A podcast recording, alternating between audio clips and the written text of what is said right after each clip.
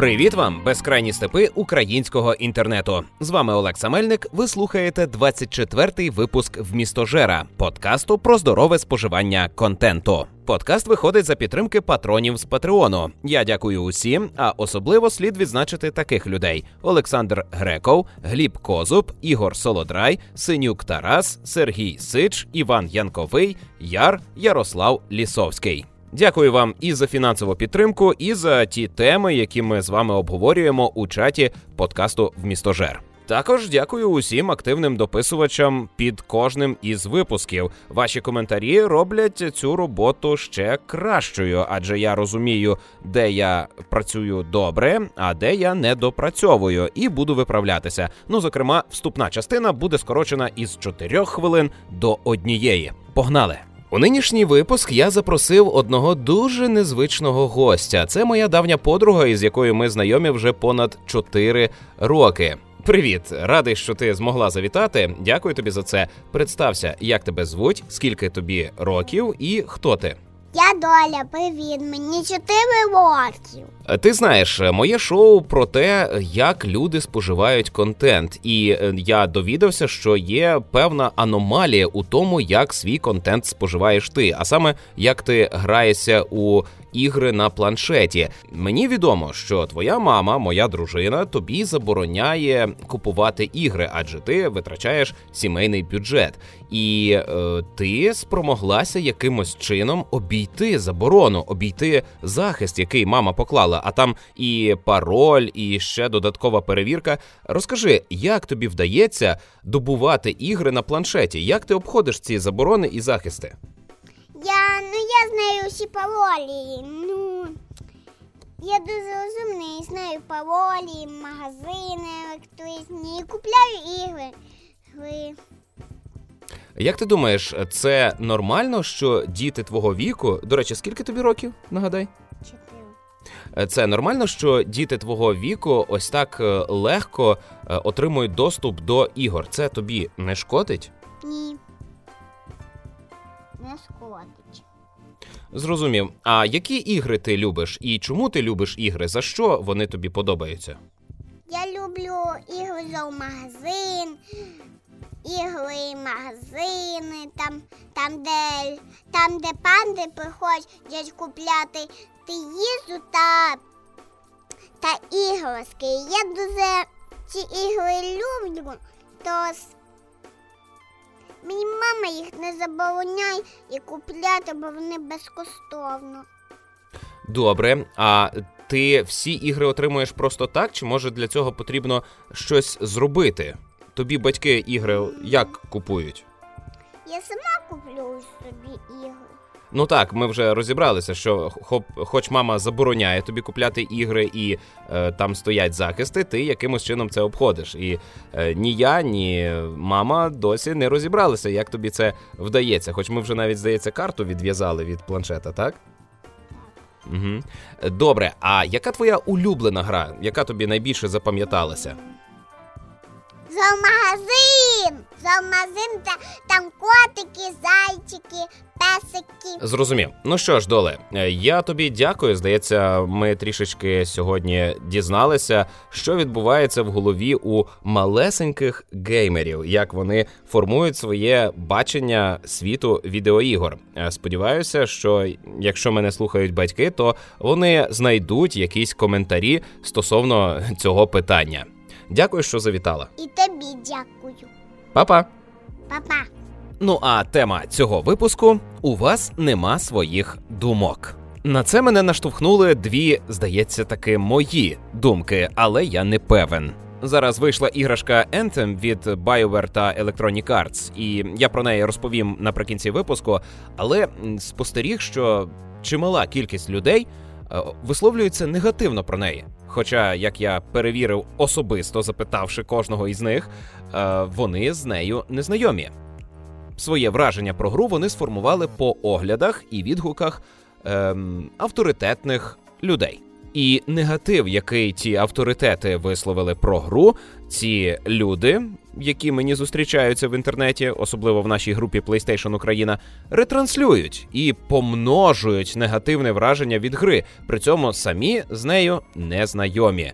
Чому так? Навіщо? До того ж, пригадую ситуацію із серіалом розчарування від автора е, серіалу Футурама.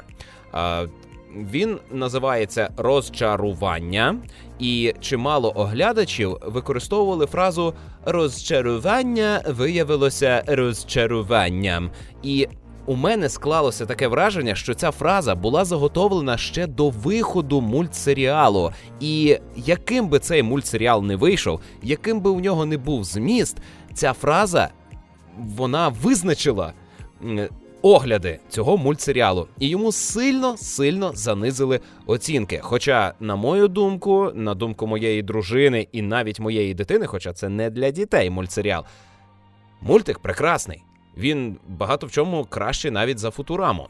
Але існує уже упередження. Це упередження дуже стійке, воно помножене багатьма людьми, які навіть може й не дивилися мультик, а просто послухали оглядачів, і вийшло те, що вийшло.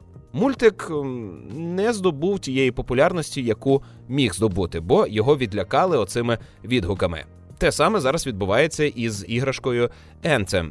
Це два приклади, які от особисто мене зачіпають, тому що я не згідний з думкою цієї громади, яка вирішила, що певний об'єкт, певна одиниця контенту, вона погана просто тому, що погана, і ми не будемо слухати ніяких аргументів. Ми впевнені, що воно зле. Таких прикладів існує багато. Чимало хороших фільмів провалюються в прокаті через погані відгуки. Чимало ігор на платформі Steam отримують негативні відгуки від е, спільноти через е, ну, ну неймовірні малозначні дурнички. І все це викривлює дійсність. Виходить так, що люди талановиті, які створюють фільми, кіно, книжки, музику вони вкладають в те певні ідеї, формують свої думки, огортають їх в класні образи, подають це в зручному для вас форматі. А якийсь журналіст написав влучний дотип, якусь таку шпильку, яка негативно висвітлює оцю одиницю контенту. Це хтось підхопив, воно розвірусилося, і все, все до побачення, всі старання усіх творців які доклалися до створення цієї одиниці контенту, вони марні. До побачення. Натомість у нас є абсолютно низькопробні, дебільні речі, які виходять у топ і тиражуються людям весело. Вони дивляться на треш і розважаються з ним. Це вони сприймають добре, а хороші речі вони опльовують, тому що хтось там десь оплював. Мені ще в дитинстві хтось сказав, що своїх думок у тебе нема і бути не може, бо всі ідеї, з яких складається твоє мислення, вони туди потрапили через е, освітню програму, через книжки, які ти прочитав самостійно, через твоє спілкування з іншими людьми. Твоя поведінка це е, відображення поведінки всіх людей, з якими ти зустрічався. Тобто, ти сумарна кількість усіх людей, з якими знайомий. Чим більше людей ти знаєш, тим багатогранніша ти особистість. Але так чи інакше, ти є відображенням інших людей. як... Е, по емоціях на обличчі, так і по своїх думках, по тому, що ти висловлюєш. Ну, я з цим згідний. Так, так воно і є. Я бачу, що переказую думки, які мені хтось сказав. І це не викликає в мене жалю, там, розчарування у самому собі. Я знаю, що коли я долучаюся до спільної думки, то я відчуваю єдність із великою громадою людей і впевнений, що так і всі люди влаштовані. Всі ми хочемо почуватися долученими до певного масиву, відчувати, що ми великою колоною прямуємо кудись уперед, просто тому, що ми погоджуємося із якоюсь поширеною думкою. І поширені думки стають поширеними саме через те, що у нас є оця е, психологічна властивість чи потреба бути єдиними з чимось великим. Так утворюються партії, так утворюються армії, так е, утворюються фанатські громади за якимось рок-гуртом тощо. А ще не забувайте, що ми всі ліниві сраки. Нам просто ліньки вигадувати власне. Набагато простіше взяти вже готову, висловлену, сформульовану думку, не осмислювати її, а просто передати і видати це за своє. І в певній громаді, в своїй тусовці, ти виглядатимеш авторитетніше. Ну, скажімо, я подивився огляд іграшки Anthem, в якій е, цю гру обісрали. Я приходжу в тусовку, е, закидаю свій шалик на плече, е, поправляю свої окуляри без діоптрій, зачісую свою чілку нагору і авторитетно заявляю: Енсем це гімно. І звісно, що мене тепер всі поважають значно більше, бо Anthem – гра розроблена BioWare, видана Electronic Arts, там за залучені мільйони. А я такий беру і кажу, що це нічого не варте. Розумієте, тобто таким чином відбувається моє самоствердження. Я показую, наскільки я кльовий. При цьому я можу бути зовсім незнайомий з іграшкою Anthem. Як це часто відбувається зараз? Я бачу це у коментарях у нашій групі. Я бачу це по тому, як люди поводяться під коментарями до кожного відео про цю гру, яке я дивлюсь, відео, яке негативно висвітлює її. Однак така наша природа зовсім не означає, що ми не можемо генерувати власних думок. Ну якось же взагалі виник увесь цей масив знань, який ми передаємо вже тисячі років, відколи у нас з'явилося письмо, і ми змогли накопичувати інформацію. Якось ці думки виникли. Хтось таки був автором цих ідей. Нехай ця людина одна на мільйон. Або частіше, не знаю. Але все одно десь ці люди є, і кожен із вас, хто мене слухає, сподіваюся, і я може бути автором, може бути творцем ідей, генерувати нове, щоб це ішло далі і примножувалось. Лиш я би хотів підштовхнути вас до того, аби ви задумалися, а чи варто генерувати так багато негативу? Чи варто так багато часу витрачати на те, аби розповідати, що десь там щось погане, нездале, неякісне. Воно потрібне? Це потрібно досліджувати. Чи може досить просто не звертати уваги на те, що недоброякісне, не витрачати час на те, що вам не подобається?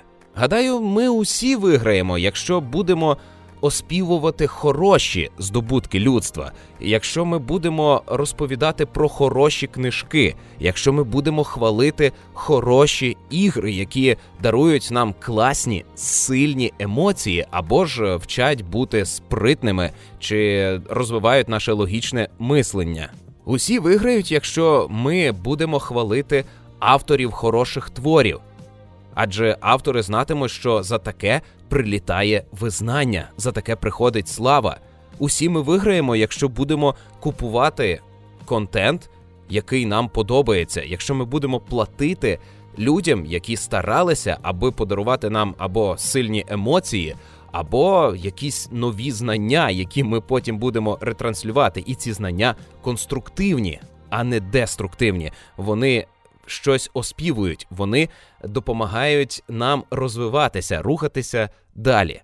Так, мені можна заперечити, що коли ми говоримо про негативне, ми цим самим застерігаємо людей від того, аби вони не попалилися. Але киньте це, це неправда. Ви цікавитеся негативом не тому. Ви любите дивитися, як когось б'ють. Ви садисти. Перестаньте цим займатися. Зараз я звертаюся і до самого себе, бо я теж люблю іноді хм, присвятити час е, тому, аби поглузувати з чогось нездалого. Але я борюся із собою. Я стараюся знайти е, певні гальма, зупинитися і не продовжувати підтримувати людей, які зациклюються на негативі. Вже два дні у мене в Фейсбуці триває переписка з незнайомцем, який мені доводить, що все погано. Розробники ігор заробляють гроші, вони продають нам косметичні елементи за донат, і це все зло, зло, зло. На мені наживаються, з мене хочуть щось видоїти. При цьому людина захищає фрітуплейні ігри. І ну це це всього лише його ставлення. Він бачить всюди зло, і це проблема не ігор, це проблема в його житті. У нього щось не так. Можливо, він всього лише забив мізинець на нозі, коли проходив по кімнаті, і в нього потьмарилося. Але це не значить, що ігри погані. А ті, які справді погані, ті, які не заслуговують ані вашого часу, ані ваших грошей, то так з ними і вчиніть. Не витрачайте на них ані часу, ані грошей. Навіть для того, аби сказати, що це нездала іграшка, не марнуйте свого часу. Краще оту, оту мікросекундочку, яку би ви витратили на висловлення негативу, потратьте на те, аби провести її з хорошою грою. Ну а для того, щоб не потрапляти на поганий контент, продовжуйте слухати в містожера, де я буду розповідати про те, як правильно фільтрувати інформацію, як добирати контент. Можливо, в наступному випуску саме про це і поговорю, які існують прийоми у виборі нового контенту для споживання. До речі, про споживання прийшов час порадити три одиниці контенту до наступного випуску в містожера. Розпочну із метро Exodus. Це іграшка, яка вийшла 15 лютого, і я її вже пройшов повністю. Звісно, платину не здобув, але взяв 70% ачівок, е, значна частина з яких дуже рідкісні. Виявляється, мало хто грався у цю гру так, як я. А я грався в неї тихцем. Е, майже нікого не вбив, навіть монстрів. Е, багато місць я просто пробіг, не зациклювався на вбивстві. Е, і попри той негатив, який існує довкола метро Exodus, я бачив недоліки гри, так я не можу цього заперечити. Але сумарно моє враження дуже позитивне. Я зараз готую відеоогляд, про це буде більш детально розказано. Скажу лише те, що у метро Екзодус я пережив дуже класний досвід. Подорожі на потязі у купейному вагоні, який був сконструйований ще в радянському союзі. Це не найголовніше, що є у грі, але це значна частина того, що тут можна робити. Це десь ну одна п'ята від загальної тривалості проходження гри. Я мав у реальному житті такий досвід, коли я подорожував у вагоні з близькими людьми, спілкувався, знайомився з чужими людьми, навіть співав, випивав, е, курив у тамбурі. Тут все це можна відтворити, і це дуже дивне відчуття. Зазвичай у ігри я граюся для того, аби е, пережити такий досвід, якого у мене не було в реальному житті. А тут навпаки, я це насправді переживав, і тут вони його відтворили. І це класно. Дуже реалістично, хоча я зазвичай е, виступаю проти реалізму в іграх. Я хочу, щоб ігри виходили за межі звичної реальності. Проте це той випадок, коли авторам вдалося передати класні моменти, нагадати, як це було бути бидлом у потязі. Окрім того, метро Екзодус дарує дуже класне відчуття занурення у світ. Е, тут є дві великі локації пісочниці, і здається, три чи чотири е, локації менші, які ви проходите так лінійно. Але навіть там, де лінійно, е, ви вивчаєте історію місця, історію людей, які жили в цьому місці по оточенню, по документах, по аудіозаписах, навіть по написах на стінах. Мені дуже сильно запам'ятався момент, коли я зайшов у. Е, у локації, де багато канібалів, е, в кімнату, в якій на стіні було написано Вам досі весело я зрозумів, що мені ніфіга вже не весело. Я переживав дуже і дуже негативні емоції, пов'язані із канібалізмом. І зрозумів, що розробники в курсі, що я буду відчувати саме зараз. Вони кльово зрежисували цей момент, і він посилив ті переживання, які я відчував на цій локації. На жаль, метро Exodus – це таки ПК-гра, яку портували на консоль. Я проходив її на PlayStation 4 і відчув, що стрільба розроблена ну не дуже. Вона ну така собі. Крім того, у гри поганий звук. Часто одні фрази накладаються на інші, або просто не чути, що говорять по рації, тому що звук двигуна перекриває шум рації. Е, в грі дуже дивно поводяться противники, вони трохи тупенькі. Але здається, це всі недоліки, які я можу назвати. А так, мені ще один раз е, трапився баг, е, який мені здавалося, зробив гру непрохідною. Проте я навіть з цим багом зміг е, подолати момент. І ці недоліки не затьмарили моїх вражень від метро Екзодос. Я з нетерпінням чекаю на оновлення, які поправлять всі баги, а також на додання української локалізації. Мені відомо, що над цією локалізацією працювали і працюють, і я впевнений, що це вже не за горами момент, коли додадуть е, українську мову в українську гру, як це було із попередніми двома частинами серії. Я рекомендую в метро Екзодус пограти усім, бо це класна іграшка, вона незвична, вона відрізняється від більшості е, шутерів, і це не шутер. Тобто тут є можливість стріляти, але я більшість гри пройшов без стрілянини нема таких моментів. Ну, добре, є такі моменти, де вам обов'язково треба стріляти, де вам дають боса, і цього боса треба завалити, бо доки він живий, двері не відчиняться. От якось так. Є моменти, де от вас просто змушують розстрілювати монстрів. От вам прямо кажуть, що стріляй, бо ми зараз загинемо. Але в більшості випадків, коли ви зустрічаєте ворога, його можна або оминути, або вирубати.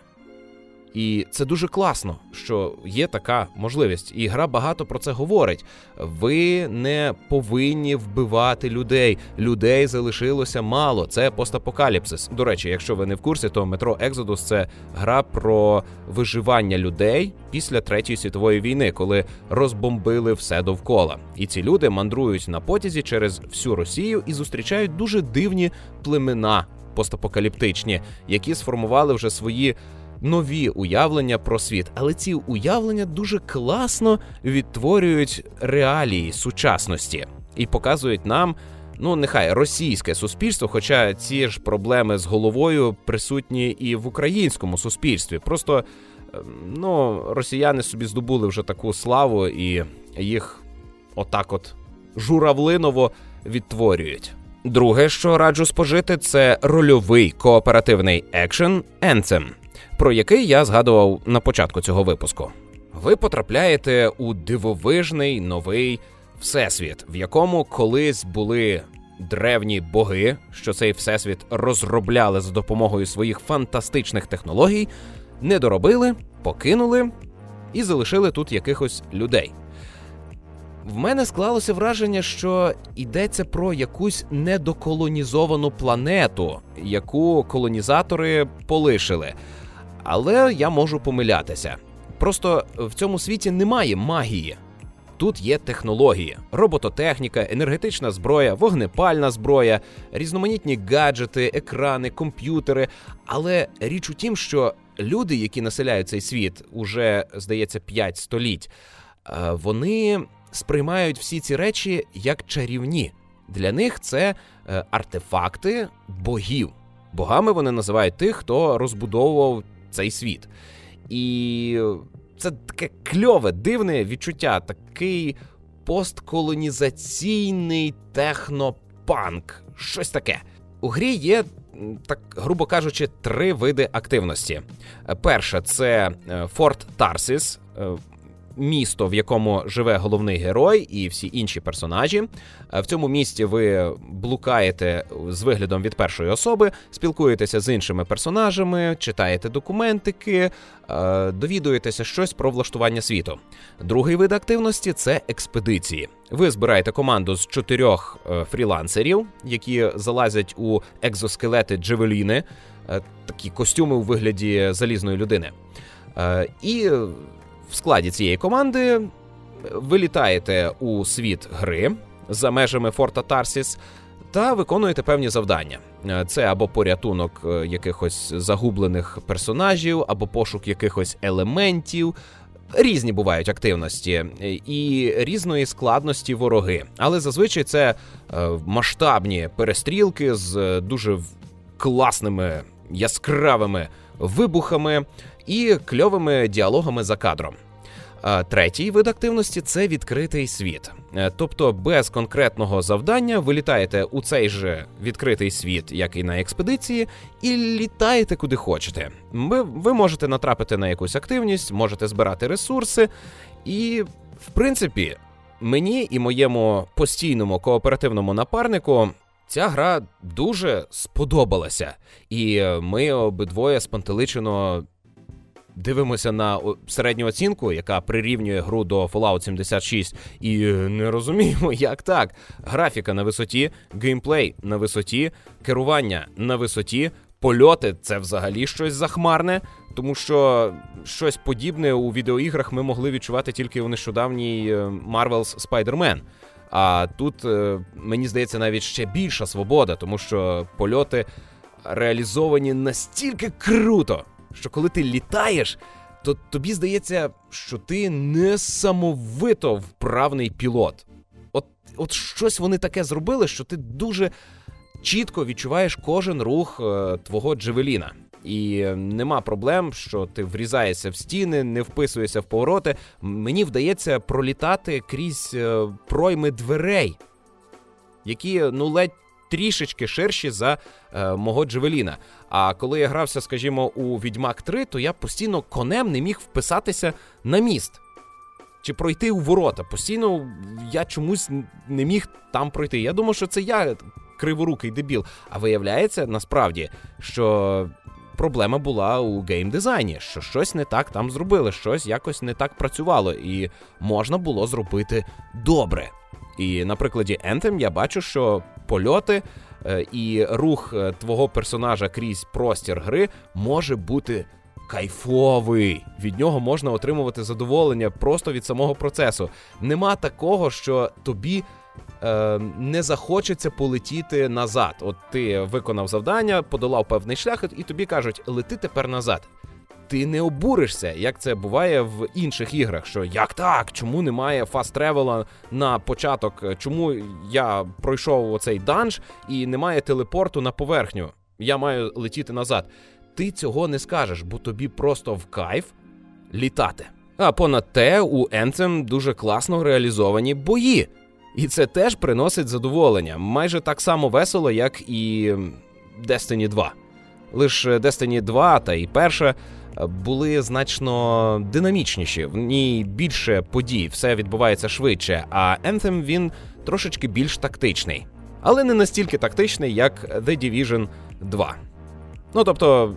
Щось середнє між The Division 2 та Destiny, але свобода пересування перевершує всі ігри в жанрі кооперативних екшенів.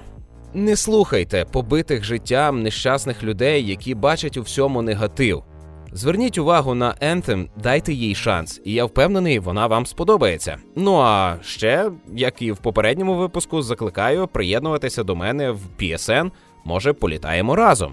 Особливо у відкритому світі. Я люблю спілкуватися з людьми за грою, ділитися живими емоціями від отакого проходження. Тому, якщо вам цікаво, пишіть у коментарі, спишемося, знайдемося. А третє, про що я хотів би розповісти, це музичний гурт Хорта. Наразі цей гурт припинив своє існування ще у 2014 році. І про цей гурт я би хотів поговорити з позиції драми. От якщо вам хочеться трішечки смутку, трішечки журби, то поцікавтеся гуртом Хорта. Вони встигли випустити всього лише два альбоми. Перший це пісні острова Волі, а це 2006 рік. А другий альбом останній, який випустили вже після завершення творчого шляху цього гурту е, у 2018 році. Це зоряне борошно. Гурт припинив своє існування через те, що його лідер Андрій Лобода, який співав всі пісні, помер внаслідок раку підшлункової залози. Це дуже сумна обставина, але коли ви вмикаєте пісні гурту Хорта і слухаєте голос мертвої людини, сповнений такої кількості життя, такої віри в добро, такої наївної мрії про те, що все може владнатися, то ви й собі трошечки переповнюєтеся отакими емоціями. Е, на мою думку, другий альбом вийшов трішечки менш динамічний, але й там вистачає е, кльових треків, які надихають. Е, гурт діяв у жанрі етно-хіп-хоп. Щось таке. Вони самі із Запоріжжя, але працювали українською мовою. Це українська мова трішечки кульгава, але то й що? вони старалися, і в них виходило дуже непогано. Моя улюблена композиція із альбому Пісні Острова Волі е, прозвучить просто зараз, після фінальних слів. Я закінчую 24-й випуск в містожера. З вами був Олекса Мельник. На все добре, біжіть!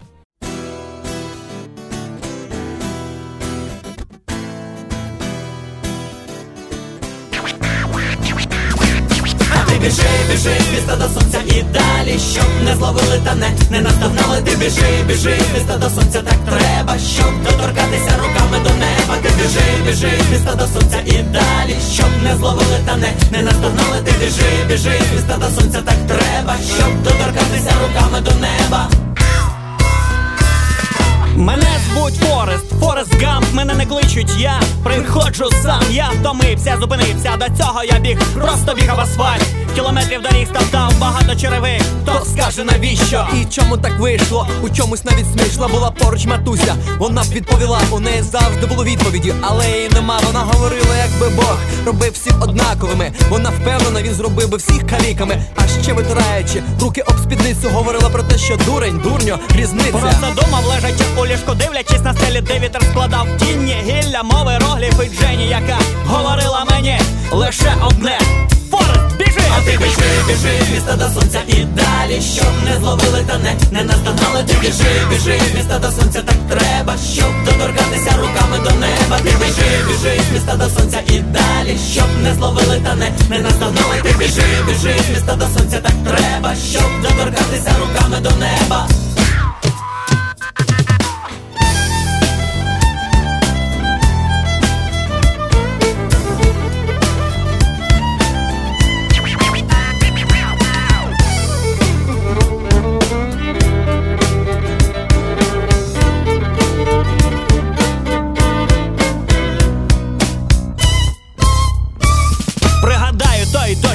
Який шов майже рік і раптом скінчився. А потім з'явились солдати і почали по нас стріляти комусь і більше, комусь і менше. Отримали усі я винес бабу з вогню було погано йому. Якби знав, що з ним розмовляю востаннє, сказав би щось незвичайне, а вийшло якось по-дурному. А він просто сказав Форест, я хочу додому. Ось так зручав друзів країн сотень доріг. Я ще чую сміх у снах, бачу обличчя, не знаю, чому так вийшло. Що я повернувся з вини, бо не ні. Сижу у тиші на стамоті, дивлюсь на стелі, там на білій пустелі. Сміється іерогліф з гілля та вітру. Я ніяк до цього не звикну. Вийду на автобан і за плечима немов.